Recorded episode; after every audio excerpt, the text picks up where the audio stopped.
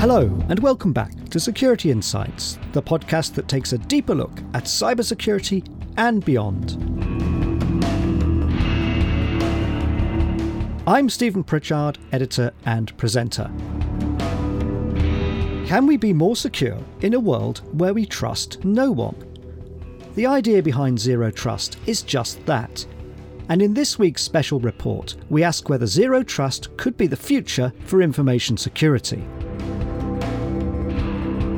For years, we've based information security on the perimeter, and we've had to build ever higher walls as a result. That no longer works. At some point, the wall will be breached. And when a breach happens, other measures will be needed to deal with the threat. Zero Trust is one way to do this.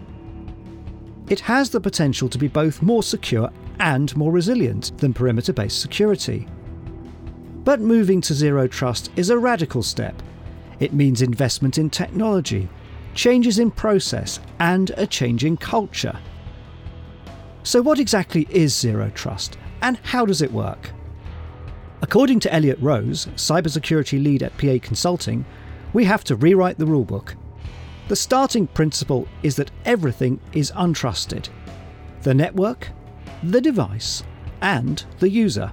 So zero trust really is is a concept of, of not trusting anything, as the name indicates, in terms of the environment. So we, we've had historically the ability for people to log on to your company's systems through uh, you know a single sign-on, and then have access to everything, um, particularly that relates to their work. Uh, zero trust really comes at it from the other way, which says actually um, we're going to tr- not trust you. uh, we'll only trust you each time you interact with a piece of data or system you want to actually have access to. Um, so, so it's really making sure that every time there's an interaction in terms of looking at data or accessing data or information, we're authenticating and making sure that that person is who they say they are uh, and they have the right credentials to access and use that information. But zero trust isn't an entirely new concept. Ian Pratt is Global Head of Security at HP Personal Systems. He says we can trace the concept back to the idea that perimeter security is no longer enough and that idea has been around for more than a decade. For me, it really goes back to um, the work of the Jericho Forum in 2004 and the, the whole role they played in trying to define deperimeterization. This notion that uh, it was no longer sufficient to have a concept of uh, an enterprise network and trying to keep all of the, the bad things outside of that, but that you needed to move to a, a far more fine grained model where you um, have various sort of tenants about uh, needing to authenticate devices and users rather than just you know trusting them based on where they happen to be on the network. And I think those um, approaches of, uh, of authenticating device and use, devices and users, having least privilege access to resource, and fine-grained, robust isolation. Those are that's really how I see zero trust. And obviously, from a uh, a networking point of view, that has has really come to the fore in the last year with um, enterprises having to sort of accelerate a, a, a, more of a move towards zero trust architectures with everybody moving to work from home and you know whereas perhaps before organizations might have um, you know had a smaller number of users working from home they might have forced them all to to vpn back into the corporate network you know that's as soon as you start having everyone working from home, for most organizations, that was just impractical. And so, looking at sort of more fine grained ways of, uh, of, of, enabling access to those enterprise resources, enterprises had to, to look at how to do that. And, you know, that, that whole shift, um, you know, if it's been done well, can actually lead to a, a better security posture. Zero Trust then can improve security but it's more nuanced than not trusting anything. It's about how you establish trust, as Eben Rodriguez, a security analyst with GigaOM, explains. Uh, typically, zero trust networks require a uh, trusted device. So uh, that could be your phone or your laptop that is configured with a number of security controls built in. So, for example, um, if you're using the Chrome web browser, there will be plugins uh, or the technology is built in to check that all of the certificates, the SSL certificates for all the websites you're going to, are actually valid. Many times, if you are using your own personal device, uh, different ISPs or services might not actually check that the SSL certificates for the websites you're going to are valid. There's a certificate revocation list that needs to be verified prior to checking the website, and uh, those lists are very large and can be time consuming, slowing down your access to the website. So, some companies or people will just disable it or maybe check it after you connect.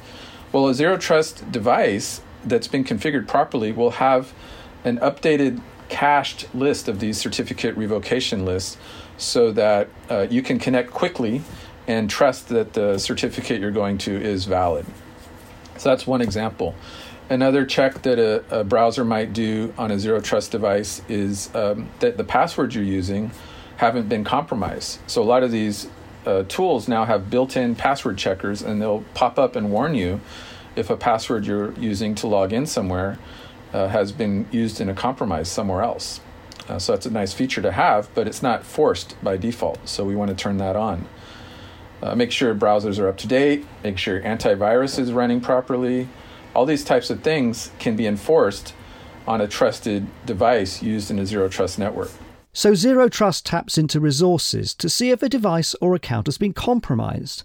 Those checks take place in the background, so the user experience, perhaps when using a web based application, is smoother as well as more secure. But we're also dealing with a more fluid threat situation. Risk levels are not static, says Nico Fischbach, Chief Technology Officer at Forcepoint, and security needs to follow suit. You do access based on the combination of user, data, and risk. So it's never static. It, it evolves over time. You don't just give you know everybody access to everything, which is the old you know VPN model. If you look back at you know what people did early in the year when they uh, when they faced the, the first lockdowns and had to uh, to become kind of you know IT heroes of the weekend by scaling VPNs and providing everybody a laptop and remote access.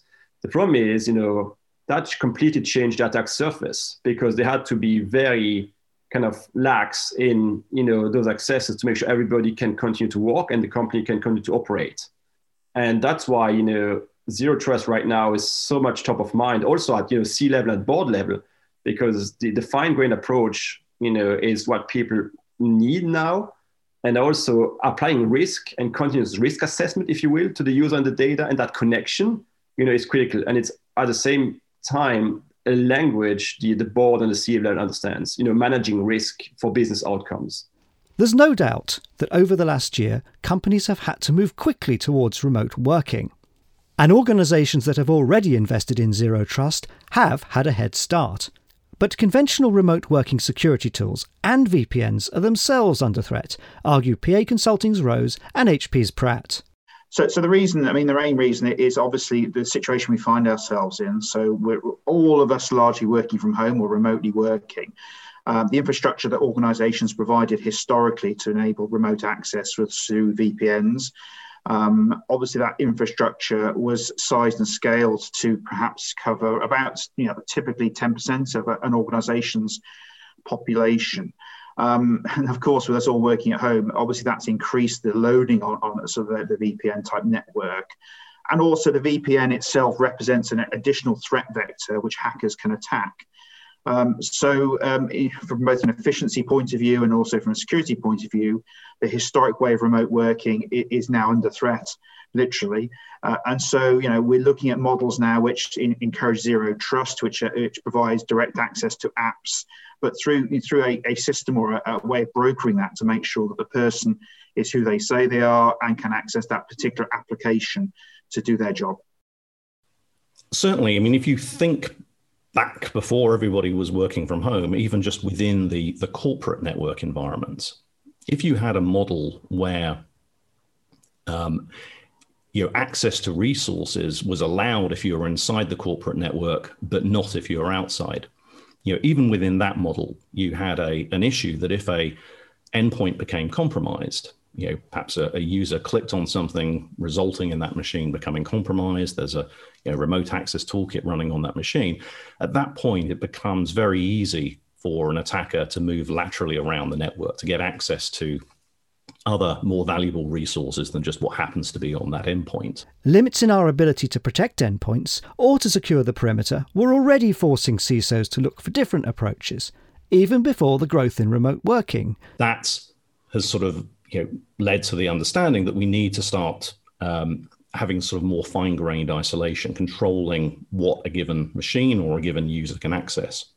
And when you start moving that outside of the uh, of the corporate network, and obviously we're in a situation now where over the last few years, more and more of the the valuable information that companies have ends up being outside of the corporate network anyway. It might be in various SaaS applications up in the cloud, and you clearly want to provide you know the, the same kind of protection around those data make sure that make make sure that you're doing sort of strong authentication um, of users perhaps even controlling what device they're able to access it from so that uh, you know just the leak of, uh, of credentials isn't going to enable somebody else to then log into that application from a from a different device. So it's really narrowing down the scope of of, of how given resources can be uh, can be accessed so that you can actually know something about what's accessing them ideally knowing the, the user um, perhaps even knowing you know, which device they're accessing it from and then there's the potential to even take it to a, a you know, a finer granularity where you're not just worrying about the, the device, because the device, of course, may have been compromised. But perhaps if you can actually extend that to the security posture of the individual application and the integrity of that application, which is then accessing through to that resource. And I think that's the, yeah, the sort of the next step in this journey of extending zero trust architecture into the endpoint itself so that you know, the compromise of, uh, of, a, a, device doesn't necessarily mean that you've lost control of, uh, of all of the applications and data that happen to reside on that device or the credentials that exist on that device. And as Pratt notes, limits in our ability to protect endpoints or to secure the perimeter were already forcing CISOs to look for different approaches, even before the growth in remote working.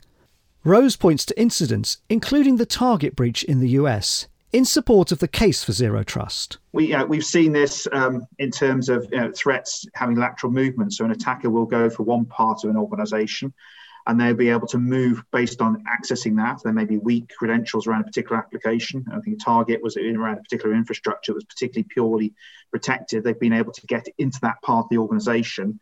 And then because of the permissions, being able to move to another part of the organization. And uh, you know, I often use the analogy of the coconut. So, um, you know, we often have a hard perimeter, um, but often organizations, when you've got into that perimeter or got breached it, you can go particularly absolutely anywhere. And so that is one of the reasons why I think in the current environments, uh, with the threat of, of getting past the initial VPN security um, access, that once you're in, you can get access to absolutely anything. So it's a real threat to organizations that we've never had to think about it in this particular way, again, with the situation we find ourselves in, but particularly the way we've architected our, our security and systems in the past.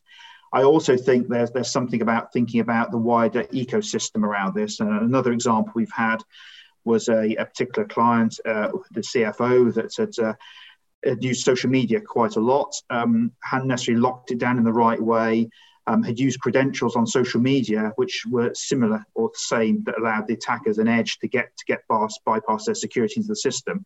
Once they got into the system, they were able then to access a lot of information and also to exfiltrate information from that CFO's inbox, which went unnoticed for quite some time. So I think there's there's a number of angles on this in terms of the environment we find ourselves in but equally as way historically we've architected systems are no longer fit for purpose in terms of the, the current climate we find ourselves in. But how should organizations start their move to this technology? This could be with high value applications or by protecting their most sensitive data. Well, that's a sort of a common um, you know, way you'd wish to approach this problem of identifying the things you care most about and putting particular um, you know, security measures around them. For the things you care most about, you're probably as a, is you're prepared to um, you know, enforce a higher level of, uh, of friction on users. Perhaps you know they need to authenticate using a second factor or whatever it is to you want to put in place to help improve the security of those applications. And that's that's a sort of a very common approach, which uh, and sensible approach that organizations take to security. Um, and so, actually enabling you to do that um, and be able to ensure the, the integrity and confidentiality of that confidentiality of that application, even perhaps if the the operating system of the the endpoint that the user is using has been compromised. You know that that's a very powerful uh, you know, concept if you can uh, if you can implement that. But of course, you want to try and and stop their endpoint from getting compromised in the first place. So being able to use virtual machines to contain the risky activities that the uh, the user is performing as well. Um, have them coming in and out of existence as they perform different tasks on their machine, opening documents and you know clicking on links, etc. You know, it's that's again also useful. So you you really ideally want to be able to uh, to do both things, containing the risky things and protecting the things that you care most about. These improvements will, though, come at a cost in complexity and potentially in more friction in business processes. For GigaOms Rodriguez, making zero trust work means hiding most of that complexity from the end users. All of this sounds very complicated, and it really is. Uh, it's quite amazing that this all works together. But um, there is a pattern that IT departments can follow that will allow them to set up all this complicated technology behind the scenes so that when you get your laptop as a new hire and you're connecting to a zero trust enabled network, it actually looks very easy. You open up your device, you put in your name and email address. Maybe they've given you a temporary password to get you started. You create a new password, which doesn't actually need to be that complicated. It could be a phrase. Um, but in these new zero trust networks, the password is almost less important than what happens next. Once you've authenticated to the network for the initial uh, session, uh, there will be some validation questions, you know, those things like uh, what's your favorite vacation spot or your favorite food, that type of thing. And we also will uh, configure a secondary device. It could be a hard token that's a USB or Bluetooth dongle that you plug into your laptop, or it could be a secondary authentication factor on your phone. Or in many cases, you want to have a few of these devices so there's a backup in case your phone battery's dead or you misplaced it. You have a backup authentication that you can use in addition to the password. It's just like having your credit card, your debit card with your ATM machine and a PIN, uh, but actually having multiple PINs. So something you have and something you know. And the greatest risk, PA Consulting's Rose warns, is in failing to work with the business. You know, we've worked uh, with clients, for example, in, in quite high secure environments, and this is something they've, they've already addressed and, and put in place. Um, and one of the things there is really important to do is to work with the business to understand how they how this model will work and operate. And so, you know, understanding that actually this person, you know, should, needs to know there might be a certain piece of information exists in a particular location, but can't access it, but can understand how they can go about accessing it or know the person owns that piece of information is really important. So don't underestimate from a CISO point of view, you really need to engage with the business in terms of understanding the operating model, especially if you're transforming your business and going digital. You need to think carefully about how that, that will operate in reality. Um, because I say, if, if, you don't get that right, um, it does cause not just friction, it will stop your business fundamentally. At HP, Ian Pratt suggests taking a step-by-step approach. With all of these things, it's a you know it, it's a journey. Um, certainly, you can just deploy software on the endpoints. Um, and, you know, in fact, HP PCs ship with uh, you know with soft, software on the image to do this. But uh, certainly for containing the risky things, that's something which is uh, you know really quite easy and straightforward to uh, uh, to do um, from a, a, setup point of view. A typical um, you know out of the box configuration would be to contain things like if you click on a click to open a, an attachment that comes in via email, you would then isolate that within a, a virtual machine. And what the sort of out of the box configuration has is it identifies the the activities which are the, the highest risk And if you look at the statistics, you know, if you look at uh, you know, endpoints are very much targeted. Um, you know, in, in, in enterprise, uh, you know, attacks on enterprises, something like over 70% of, a, uh, of enterprise breaches start with an endpoint becoming compromised, with a, a user, you know, going about their uh, their business, clicking on a link, opening an email attachment. You know, these are the the high risk activities.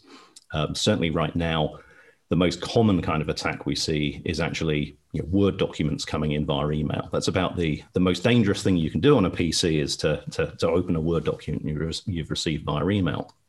Um, obviously, other um, you know, file types coming in via email are also high risk. We see you know, downloads from the uh, from websites as being the next highest category. We're beginning to see more use of um, files being sent via um, chat programs um, as again as a used as a way that's used to deliver malware to machines. And of course, you've always got the risk of a, of a user plugging in a USB memory stick you know, with a with a malicious file on it. But those are by far the most common ways that uh, that endpoints get compromised. You know, the 99.9, uh, if not 99 percent ways. It's, it's that that's uh, those vectors which are are, are used to compromise devices. And so if we can arrange that any interactions via those vectors are taking place in these isolated virtual machines, and that's something we can do with an out of the box configuration, we can actually greatly reduce the, the attack surface um, of that PC. We can make it much less likely that it's going to get compromised as a, as a result of a user clicking on something. And so that side of things is pretty easy to, uh, to, to do. GigaOm's Rodriguez, though, argues that the upfront costs of zero trust will pay for themselves. What's the ROI of a zero trust network? There is some uh, additional cost involved in getting the tools set up properly, maybe hiring a consulting team to come in and help jumpstart your IT staff to get everything set up. But then over the long run, you're going to have um, more user productivity from uh, less password resets and less hassle getting logged in you don't have to worry about the VPN dropping and reconnecting, things like this, losing data, lost files, whatever could go wrong at, at your home network or you're traveling and, and um, connecting from client sites or coffee shops.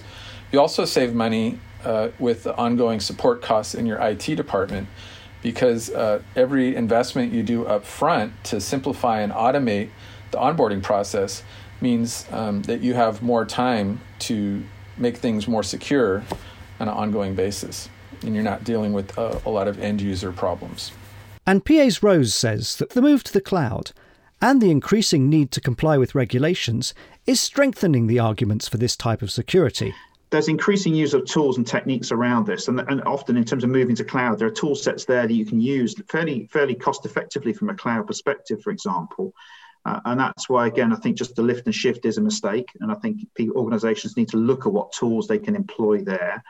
Um, you know, undoubtedly, there's a legacy there in terms of, of you know, integrating with. And again, clients need to look at the business case around that and also look at some of the greater regulations we're facing now. So, with things like GDPR and the US privacy rules around this, you know, there are greater fines if you get that wrong, if you leak data and you're not shown to put in place the right m- measures. So there is an investment required, but it has to be on, you know, clearly in that business case context. Um, and as I say, in terms of people's mindset and approach as well, there, it, it is a people-based approach as well, which is, you know, educating um, and you know, making them think think before they click effectively in terms of what they're doing. How, though, can CISOs convince their boards to invest? Again, we've seen lots of examples where people have been breached and, and there's lots of concern. Well, how on earth did this happen? Why didn't we spot it? And, and, you know, again, we do a lot of work with boards in terms of training and education around this. Uh, we also do work with non-executive directors. The NEDs are, you know, should be the conscience of the board. So again, we do a lot of work because we see a lot of demand around that. But NEDs wanting to understand more about the cyber risk elements of it.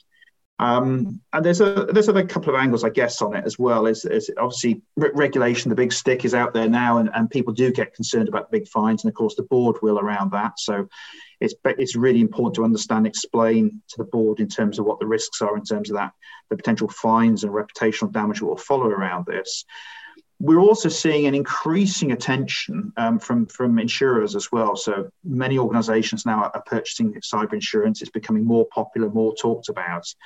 Um, and the cyber insurers themselves are pushing, you know, in terms of their premiums, in terms of understanding um, what's what's being put in place. Um, so I think we'll see also a demand or a driver on that. And of course, the board you know, from a financial point of view, we'll, we'll be quite interested in terms of, you know, what insurance levels covers do we have? What do those premiums cover? Um, and of course, I think we may see some examples of where insurers will potentially start to, you know, question organisations where they haven't put the right controls in place. And certainly, we're seeing that from a regulatory point of view. If you have a, a breach under GDPR now, the regulators will look closely. Well, what actually controls did you put in place? And if you haven't put the right controls in place, then significant fines and, and bad publicity around that will follow. So it is a difficult concept historically, but I think there are a number of the factors, as I've described, that are making the board this becoming much more of a mainstream board level issue for, for organisations. At Forcepoint, CTO Fischbach believes that much will depend on the board's attitude to risk.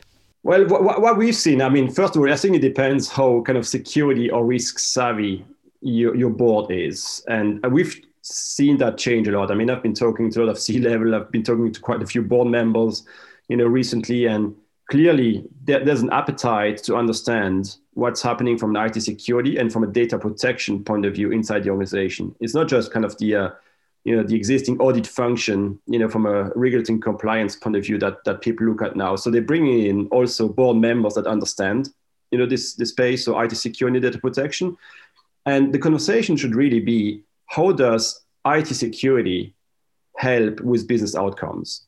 And if you are able to have that language and also this language of risk, like how much risk taking, how much, you know, what's your risk appetite as a board, and what do you want to protect in terms of business processes and data? If you can have that conversation, then the next phase is usually okay, let's double click and have a conversation about the technology approach for it. But it's not so much you don't come into the board, you know, unless you have a very technical board and say, hey, we're going to deploy zero trust. I need your approval. You know, you first come in and explain the business problem you want to solve, which use cases, the outcomes, and then you know you can present this solution. And I, I mean, we've seen the adoption also come, you know, top down from from board and C level and, and the excos in companies because they understand that this level of flexibility and that this risk language works for them because it's the same business language they use for also decision making. Such a fundamental shift in security can only work, though, if everyone in the business adopts it. And that means good design, implementation, and communications. A lot of the problems that you see with people, uh, you know, working around security, it's, you know, it's just been designed in a way that where the burden is, you know, is not appropriate for the benefit being delivered you know, it all depends how well it's been implemented, how well it's been done. Um, you can come up with bad implementations of, uh, of anything, but uh, certainly from a in, in terms of the, the tenets and the, and the concepts involved, absolutely, it can be implemented in a way which can actually be better for the user. Um, you know, if you're comparing you know a, a, situation where you know you're working from home you've got a traditional vpn um, backhauling all of your traffic into the enterprise network, you know, hundreds of or thousands of miles away, and then going out onto the internet, you know, you're going to be having a, a much better user experience if your traffic is no longer going through that VPN. You're going to have a much better web browsing experience. Um, so you can design you know these things uh, or the deployments of these technologies to actually improve things for users to actually provide a, a better user experience Ian Pratt from HP Personal Systems on how Zero Trust can make for a better user experience as well as improving security. That ultimately is what justifies the investment. That, though, is all for this edition of Security Insights. Our next episode will be on Tuesday, March the 9th, when we'll welcome back Amar Singh, founder of the Cyber Management Alliance. At the start of the pandemic, Singh joined us to share his advice on how to secure remote working. He'll be back to discuss the lessons we've learned since and how to prepare for more long lasting changes to the way we do business. I do hope you can join us then. In the meantime, you can catch up on past programmes on our website, securityinsights.co.uk, and of course on iTunes and Google Podcasts, Amazon, and Spotify. Thanks again for listening.